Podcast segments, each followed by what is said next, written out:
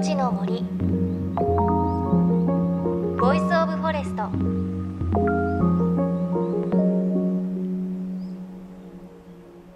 おはようございます。高橋真理恵です。JFL38 局を結んでお送りします。命の森 Voice of Forest。この番組は森の長城プロジェクトをはじめ全国に広がる植林活動や自然保護の取り組みにスポットを当てるプログラムです。各分野の森の賢人たちの声に耳を傾け森と共存する生き方を考えていきます。さあ早いものでもう7月なんですね。今年ももう上半期終わってしまったのかと思うとちょっと残りの下半期頑張っていかないとななんて思いますが。あのつい先日ですねこの番組でも以前登場していただいたプラントハンターの西畑清純さんとトークショーを行ってきました。で行った場所が東京の代々木駅から徒歩1分ぐらいのところにある代々木ビレッジというところなんですがすごく綺麗なお庭でそのお庭を西畑さんがプロデュースされているんですがもう世界各国の植物がもう所狭しと植わっていてすごく綺麗な場所で、まあ、その植物の話はもちろんですが西畑さんのえっていうプライベートな話も聞いてきたのでこの模様は7月の下旬にこの番組でお伝えしたいと思います。あと代々木ビレッジの建物をプロデュースしたのが小林武さんなんですが偶然にもその日小林武さんにお会いしてあまりに自然にいらっしゃったので私近所のおじさまかと思って お話をしていたら小林武さんですごくびっくりしたなんてエピソードもありました。さあそして今日はですね宮城県南三陸町のバイオマス事業について数回にわたってお届けしてきましたが同じく南三陸町から今日は林業の今をお伝えします。実は南三陸町には南三陸杉というかの伊達政宗公モスミ付きの質の良い杉が取れる地域として有名なんです。今日はその南三陸杉をめぐる町の新たな動きをお伝えします。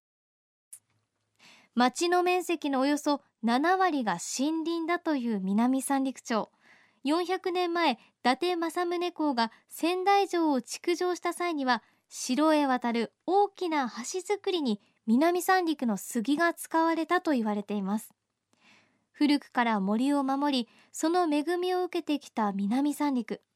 今回私はこの地域で林業を営む佐藤太一さんの案内で里山に入らせていただきました。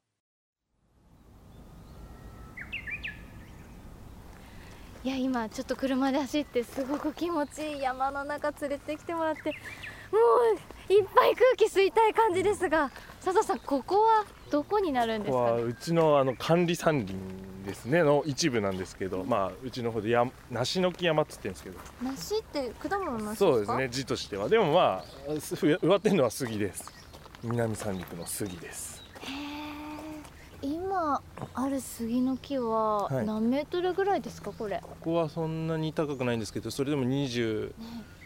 南三陸やっぱり背が高く伸びる性質はやっぱあって山の中で、えー、一番高いのが52メーターっていう山があの木が杉の林があってですね。そこ150年生。150年の山なんですけど、はい、で日本一の杉の高さって秋田の杉で54メーターとかっていうのがあるんですけどそれは300年とかそんぐらいの樹齢のものなんですけどうちは120年でそのぐらいの高さになるんでそこからもあの南三陸のその高く伸びるっていうのは分かると思うんですけど。なんで南三陸のそんな早く大きくなるんですか？そうですね。基本的にまず高く伸びる理由としては実はここ東北なんですけどあの沿岸地域なので雪が少ないんですね。あと比較的東北の中でもこう暖かい地域なんですね。だから海岸の方行くとあのタブの木って本来であればもうちょっと南の方で生えるようなものが群生しててだ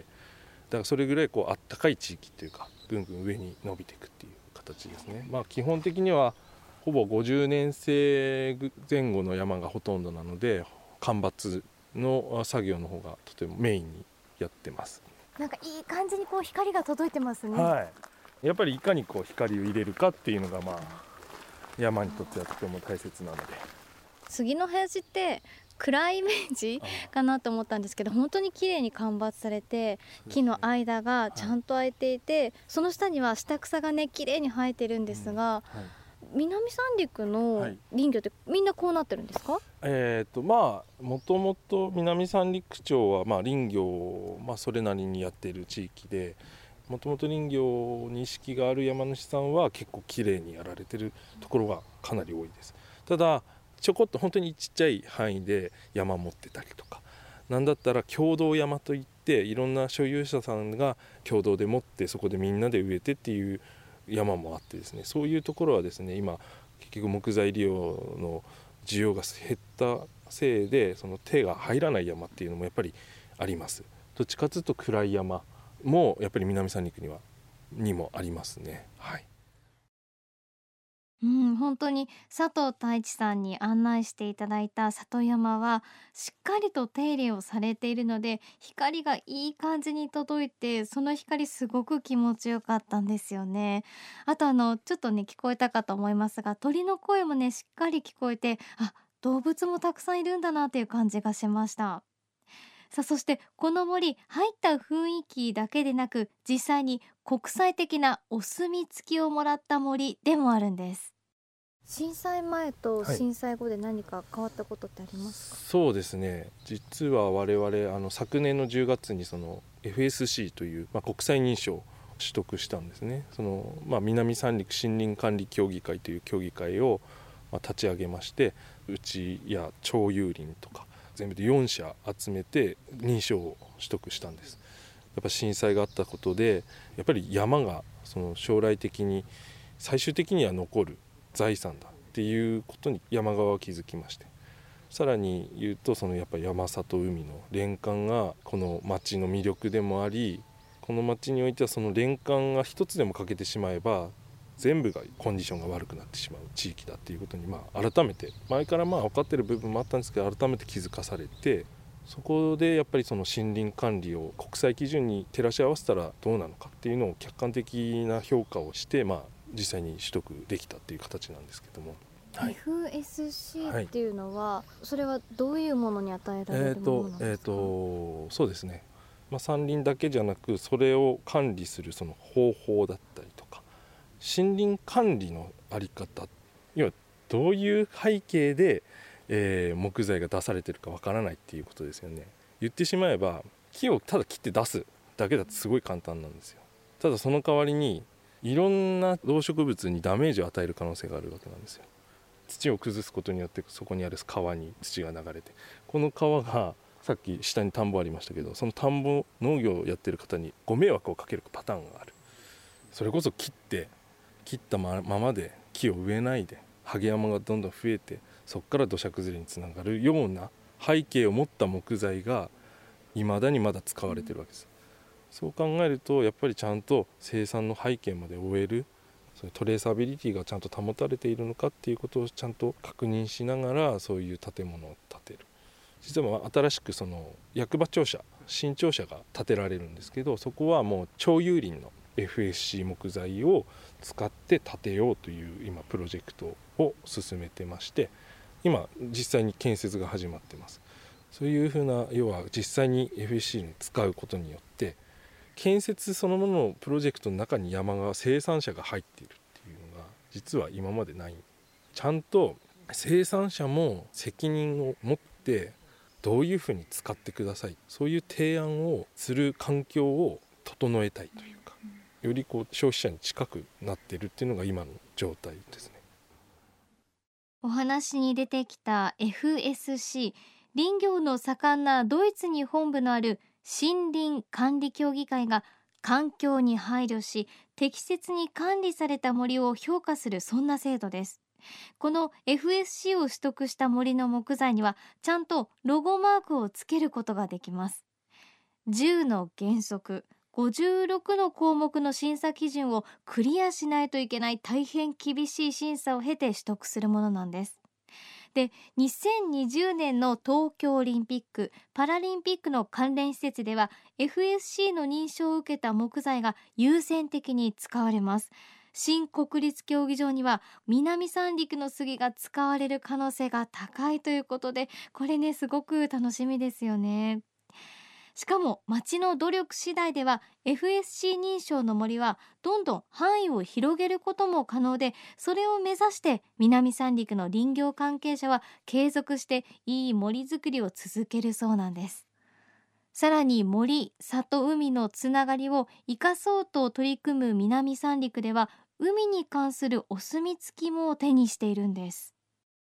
実はあの南三陸そうですね戸倉の牡蠣の漁協さんも ASC っていう認証を取ったんです。あれも実は簡単に言えば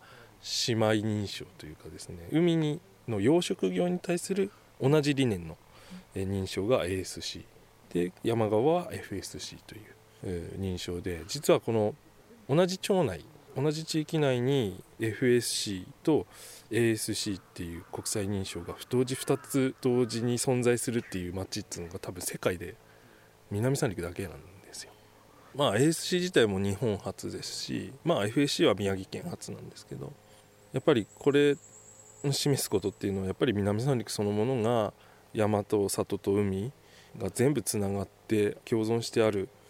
その特徴をやっぱりこう今後 A 氏の牡蠣とのコラボ商品とかを作って南三陸の名のもとでこう売り出せばそれが南三陸というまあブランドのものになっていくのかな。まあ、ブランドって、まあ、みんなほら二言目にはブランドって言うけど俺あんまりそれ好きじゃないんですけどブランドって何かっつったら何を約束するかなんですよ。で南三陸町で約束することっていうのは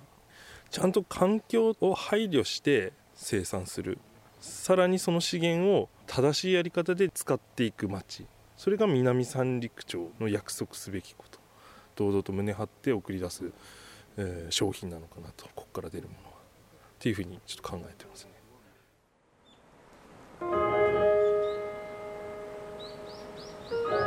命の森。Voice of Forest。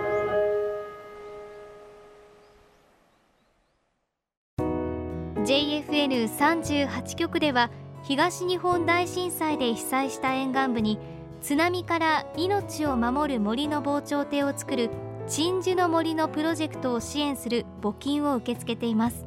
この命を守る森づくりに取り組んでいる AIU 損害保険株式会社では中小企業を災害や事故から守る損害保険のラインナップビジネスガードを提供。AIU では法人会納税協会会員からのビジネスガード新規契約企業1社に対しどんぐりの苗木1本を植樹する活動を行い被災地の復興全国の防災減災に取り組んでいます。詳しくは番組のブログをご覧ください。命の森 Voice of Forest。今日は宮城県南三陸町から林業の新たな動きをお伝えしました。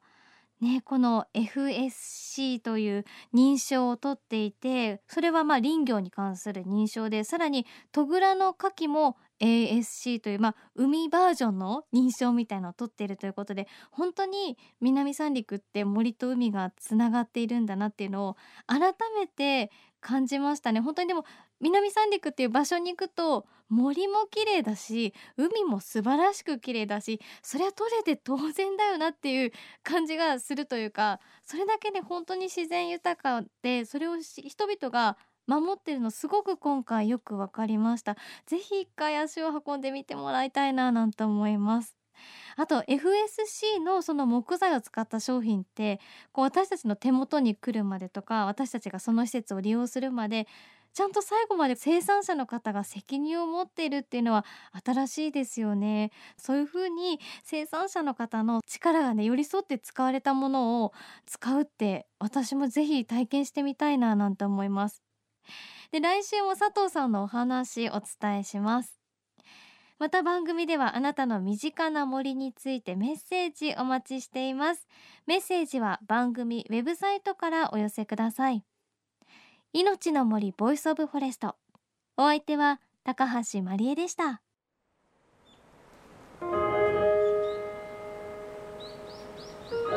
命の森。 Voice of Forest。